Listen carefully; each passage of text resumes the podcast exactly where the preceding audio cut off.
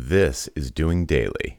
I'm your host, Jonathan Stark, and today I am joined by daily emailer Rochelle Moulton. Check it out. Rochelle, welcome to the show. Hey, thanks, Jonathan. This should be fun. Yes. So, for those who are new to you, haven't encountered your name before, could you just give a quick who you are and what you do? Sure. Uh, I'm Rochelle Moulton, and I help solo consultants who want to build their ideal authority business. And co host of The Business of Authority with yours truly. exactly. How could I have left that out? Right. It's, it's funny. It's like, it's just funny, like meeting someone where you don't expect them. Exactly. Um, Okay, so let's kind of lightning round this. We've got a bunch of questions, and you're a, a, unique case, I think, in most of the people I'm going to interview, in that you've stopped emailing daily. So I'm interested in drilling into that. Um, but specific to the daily list, when you were doing that, who was the intended audience? So it's basically, you know, solo consultants who want to build their ideal authority business. And I had before that, I was really focusing more on using the words personal brand. So the shift was to authority. That was the mm. change with the daily list. And what was the promise to the reader? Like you're going to show up in their inbox every day and they're going to be glad because because I'm going to show you how to build and scale your business cool. as a soloist. All right, and when did you start doing that? I actually had to look this up for you. so mm-hmm. I started in October 2019, so it was before COVID, and mm-hmm. I ended at the very end of 2020. So just about 2 years? One is year. That, is that right? Just about okay, one year. One sorry. year, yeah, a little okay. over a year. Okay, and and why did you make the switch to daily? You had been doing weekly before that, right? Yeah, yeah, I was doing weekly and then, you know, some occasional sales kinds of emails. But I really felt because I was switching from talking about personal brand to authority, I wanted to make sure that I had something to say and I had some ideas. Yeah, I know I always have something to say, but I had some ideas and I really wanted to test my concepts. And I thought, well, if I do daily, and I made it a new list, I didn't just send daily to everybody on my old list. So I thought this will give me a chance to kind of, you know, move around a little bit and see what resonates and what doesn't. Cool. Were you nervous at all about starting a daily list, making that daily commitment? Oh, yes. Oh, yeah, I would. It was like, what do I have to say every day that people will value? You know, and then the other part of the nerves was that, you know, I was still working with strategy clients. Like, what would happen if I got really busy? Would I be able to do the the email for that day? So yeah, I was nervous, definitely. And what benefits did you get out of it when you, once oh, you started? Yeah. So the first thing was not really what I expected, but it, it became grist for my book like writing about this stuff every day really helped me to crystallize my thinking about authority you know in the expertise space and especially for soloists. And so yeah and i did also get some deeper relationships with some people on the list. There's just something about the trust that develops when they let you in their in their email box every day. Mm-hmm. so what brought you what made you decide to stop you know, it's interesting. I think it was a couple things. One is it it just started to feel like too much. And. I, I didn't I don't know, I felt like it was getting a little stale. Oh, listen, my voice caught when I said that. It was getting a little stale. I, I hate saying that. Oh, yeah. And I, th- I think the other piece was that I really realized what I wanted to do with this topic, and I, I wanted to write a book with it. And um, and the other piece was that I had started writing before the pandemic. I kept writing through it, and I felt like that was important. I felt like a lot of people in my audience were really struggling with what to do in the pandemic. So I didn't want to stop because I felt like I was providing a service. And so then when I stopped the daily, what I started to do was I, I would uh, email twice a week, usually on Mondays with the podcast and a unique piece on Wednesdays. and then sometimes on Fridays, I would write another piece. And then any sales emails would fit in around those. Gotcha. So when you were doing daily, would you pretty much write one and send it every day? Or was it more like you'd, you know, write seven of them and schedule them to go out over the course of the week? or something in between? I, yeah, I mostly wrote every day except on the weekend. When I first did it, I wrote every day, and I'm like, no, no, no, I need some free headspace. So usually my Friday would be I'd write Friday, Saturday, and Sunday. Mm-hmm. Or, or, excuse me, I'd write. How did I do this? No, on Friday I would write Saturday and Sunday. But you know me, I have to schedule stuff. So I would write it and then schedule it to go at another time. I wouldn't just like send it live. Got it. And with those dailies, I'm also curious to know if this has changed. With those dailies, how long was it taking you to write one compared to maybe a weekly or, or the schedule that you're on now? Were they did it take less time or more time, about the same? Yeah, less time. Yeah, I definitely took less time because I, I would say my normal writing time for a longer post, longer being, you know, under 500 words, um, is less than an hour to actually write it. Um, sometimes mm-hmm. editing can take a little bit longer. And the, the short ones, as long as I had the idea, I, I mean, they almost wrote themselves. So, you know, I could do yeah. one sometimes in 15 minutes, 20 minutes, half hour if I was really being, you know, a perfectionist. Yep. Was there a particular time of day that you would do this, or was it just whenever? Well, I try to write in the morning. It doesn't always work with my schedule, but what I found for myself is that the afternoon is more creative. So if I have something where I'm really thinking about it and being analytical about it, morning is great. If it's I want to make connections on things or show them a new idea, I tend to write those in the afternoon. Hmm. Do you have a particular spot that you like, you know, like a quiet spot or kitchen table? I, you know, I, I mostly write at my desk, or sometimes, especially if I was writing like at the end of a long day, I, I like hop on the bed because I can have my laptop and I can see the mountains in my little desert garden. So yeah, yeah, nice. I like a view. And is there a particular? Oh, sure, um, it's very inspiring. Is there a particular? you, you mentioned your laptop. Was there a particular program that you would, you know, or app that you would type into, or did it kind of not matter? You just jot down anywhere or on your phone, maybe? Yeah, I, am so boring when it comes to this stuff. I, I, just do it in Word. I'd open my laptop. Now, sometimes, like if I was out and about and I had my phone, especially like if I'm at the gym or something and I get an idea, I'll I'll type it out on my phone or my iPad, whatever I've got. But I would always wind up just cutting and pasting into Word, and that way I always had it in my uh, in my uh, Dropbox, and I I file them by name and by date, so I can always find things easily. I you know I just like to have everything there. Sure. And what platform do you use to send messages? Uh, ConvertKit. Okay. What what do you like or not like about ConvertKit? Um, I like ConvertKit because when I switched, and I think it was 2017, it was easier to use than uh, some of the ones that had more bells and whistles. But um, it, I do wish that it was easier to play with fonts and templates in mm. ConvertKit. It, I find that a little bit difficult. Mm. And what did you switch from? Had MailChimp. And, you know, at the time, I think MailChimp has tags now, but they didn't have it then. And, you know, now that I have tags, I can't live without them, of course. So, yeah, I was glad I made the switch. Cool. And I'm guessing you sent the messages out same time every day, like you scheduled them the day before. Bingo. yeah. Yeah. Yeah. Um, was there, did you use, other than the scheduling itself, did you use any automation or outsourcing in the process of publishing the messages?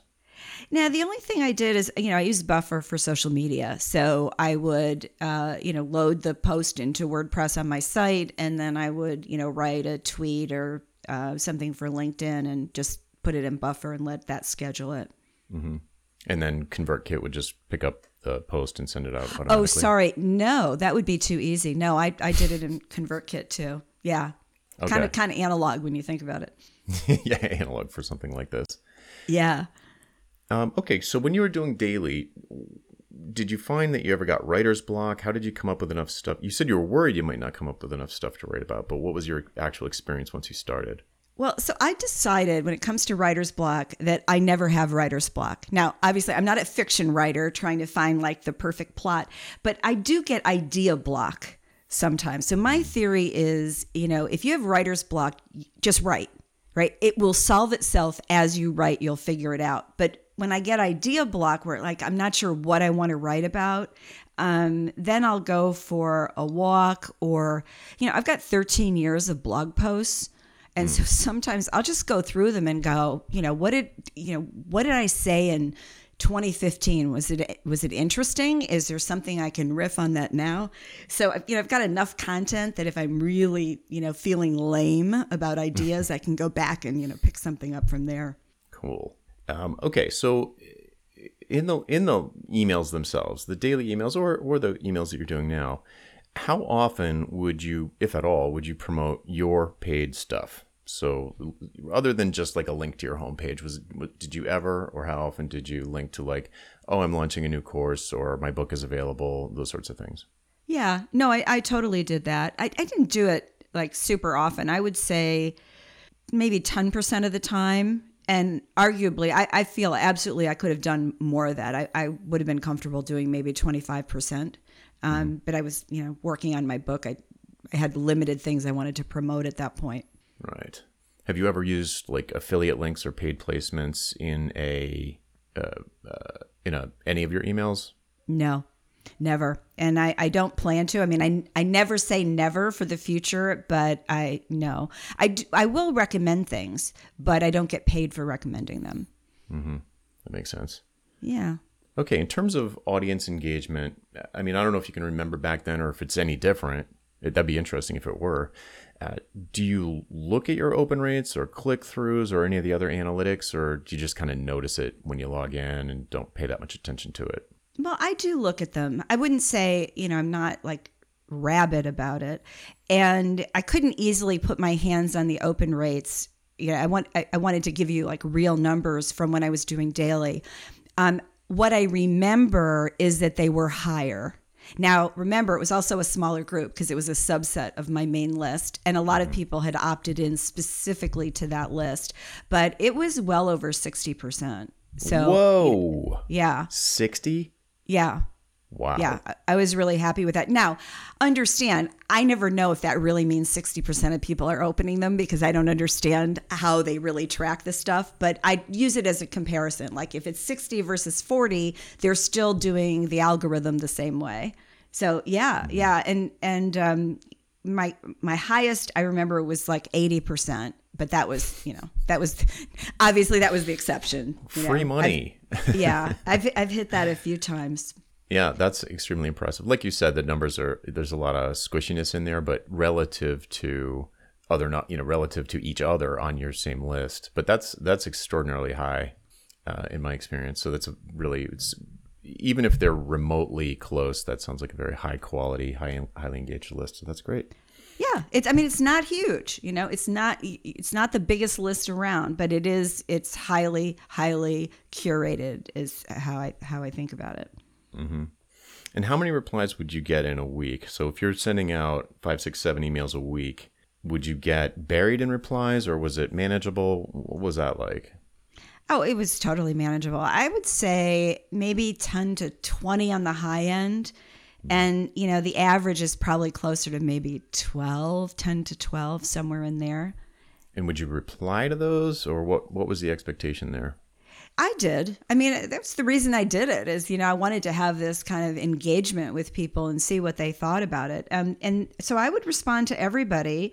And then the only people I didn't respond to, and I don't think I had this on my daily list, I get it on my current list, is sometimes I don't understand them. And I don't mean I don't understand their question. I mean, I literally don't know what they said. Like it didn't make sense. Like I mm. couldn't figure it out. And so those are, those feel more like spam. And uh, so those I don't answer. But other than that, I answer them all. Mm.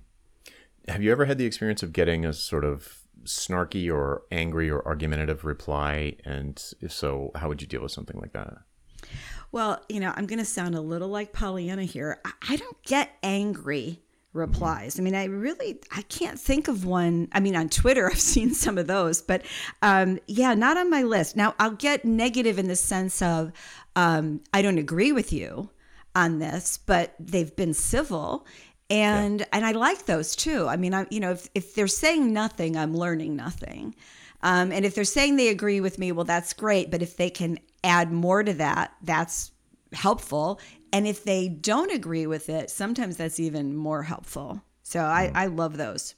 Cool. What do you do, even now, what do you do to attract more subscribers to the list? Well, you know, my new my new superpower is podcast guesting. It's like every time I podcast guest, well, first of all, podcast guesting for me and for most authorities, it sells books.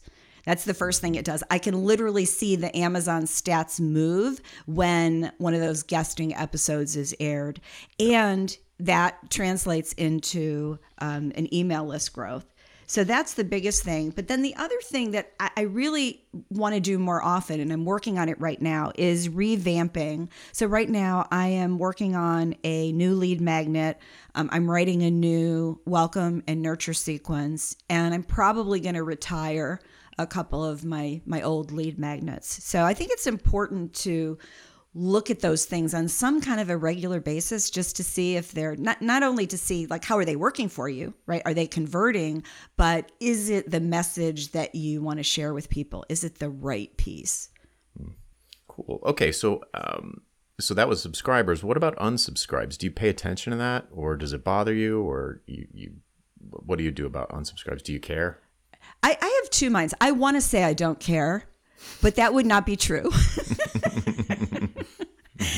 so yeah, I, it's two things that happen. Sometimes I like, I, most of the time, I look at it and go, okay, I, I hope you got what you came for. I hope it worked for you. You know, go forth and prosper. That's where I am most of the time. Every once in a while, I'll look at the unsubscribes and I'll, I'll say, really? You really need this. you need like this. you know the person. Yeah. yeah. So yeah, most of the time, you know, I'm good, but yeah, nobody likes to see this, the, you know, an unsubscriber, but it is the right thing, right? If they're not getting value from what's there, I don't want them there. I want them to go and, you know, find something else that works for them. Have you ever pruned your list where you go through and you find disengaged people that haven't opened an email in three months or something and you just remove them? Yeah. Now, I don't, you know, some people do this really regularly, and I respect that, and I, I, I would encourage that. Um, what I did maybe a year ago is I did a major purge because I hadn't purged anybody like ever. Mm-hmm. And so I went in, I think I took 2,000 people off the list, wow. all in, you know, pretty much one fell swoop. It took you know, a couple of iterations. Um, so, yeah, I did do that. Um, and, you know, not surprisingly, the open stats went up. Duh. yeah. Yeah. Right. All right, great. Well, so to wrap up, I've got two questions for people who might be listening. The first one is What sort of person do you think would benefit from publishing a daily list? Well, you know, I think there's two reasons to do a daily list, you know, in, in the aggregate. And one is that your audience needs that level of interaction and you can help them consistently, i.e., you see a need and you fill it. And I mean that's really powerful because it's based on your audience and you know you figure out how to how to fill their need. The other is more, you know, you focused, where you need to work out your point of view. So I'm talking about people in, in the expert and authority space. In my mind, this is an ideal place for people who want to to email daily. But you need to work out your point of view. Maybe you need to discover your voice and you can build your audience as you go. Maybe you have an audience of zero yeah, this could be a great idea. Right. Okay, so if someone did decide to take that plunge, they sort of see themselves in that profile. What advice would you give would you give to someone who's seriously considering starting a daily list? All right, so if I could only use two words, mm-hmm. I would say exquisite clarity right? Hmm. So it's and, and I know it's hard when you're first starting because you're like, I'm not sure what I want to write about. Is get as clear as you can about who you want to help with this. Like who's your ideal audience and what is it that you want to teach them or show them or help them with right? And so um, with my own stuff, um, I always like to do somewhere between three and four lanes of content. And I would say the same thing here will really help is that you, you know, you pick your overall topic and then you pick some lanes. Like, what are the things that you want to write about? And you just stay in those lanes. And that way, you're not just emailing with people, you are building a body of work. Perfect. Well, this has been great. Where can people go online to find out more about what you're doing? RochelleMoulton.com. Perfect. Everything is will, there. Yes, I will. I will put links in the show notes so you don't have to spell that for us. And yeah, and hopefully uh, you get some more subscribers on your list. Cool. I'm looking forward to that. Thanks, Rochelle. Thanks, Jonathan.